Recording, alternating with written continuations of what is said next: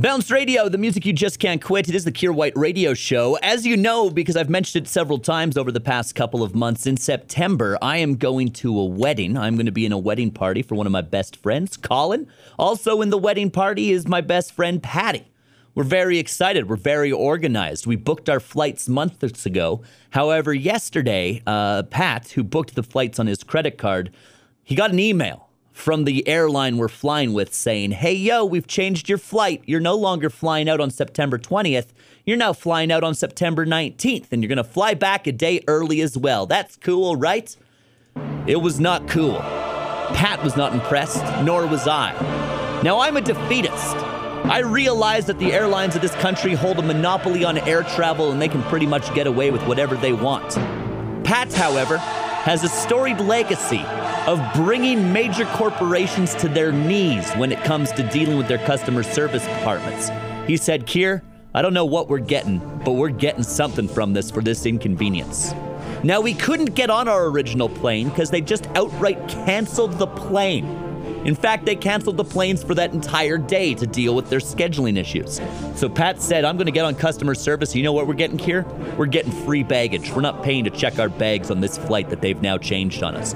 And I said, good luck with that, Pat. Let's see what happens. Well, I was playing video games with Pat while he was making the phone call, and he kindly left the party chat open so that I could hear both sides of the conversation. And I tell you, it was like watching Da Vinci paint a painting.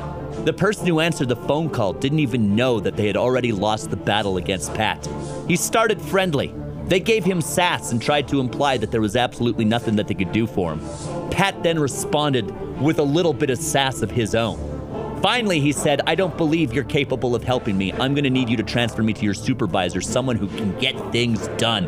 And that lady with relief in her voice said, okay, absolutely. Put him on hold. For half an hour, Pat was on hold, and then finally the supervisor picked up.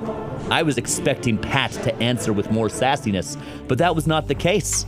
Like a Jedi, he mind-tricked them. He switched instantly into suave Pat.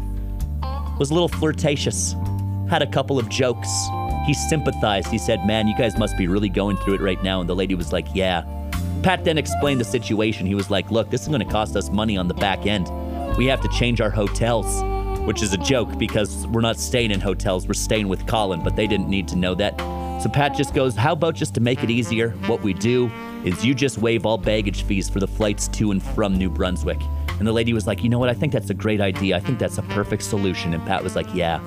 And then he literally finished the call off with, it's important to know that both you and I are good people. And the lady was just so relieved and happy that she didn't even realize that her solution was actually Pat's solution the entire time.